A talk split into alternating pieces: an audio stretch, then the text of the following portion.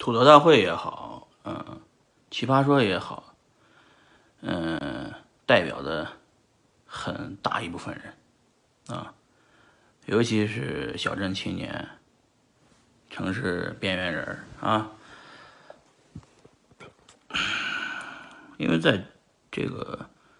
当今的这个社会上啊，就是是这么个现象，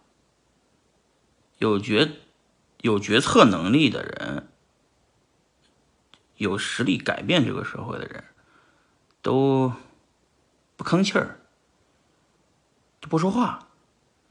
而那些没有实力、没有能力改变这个社会的人呢，都他妈瞎逼逼，是吧？所以就你自己想吧，大家需要这么一个奇葩说、吐槽大会的这种平台来抒发自己的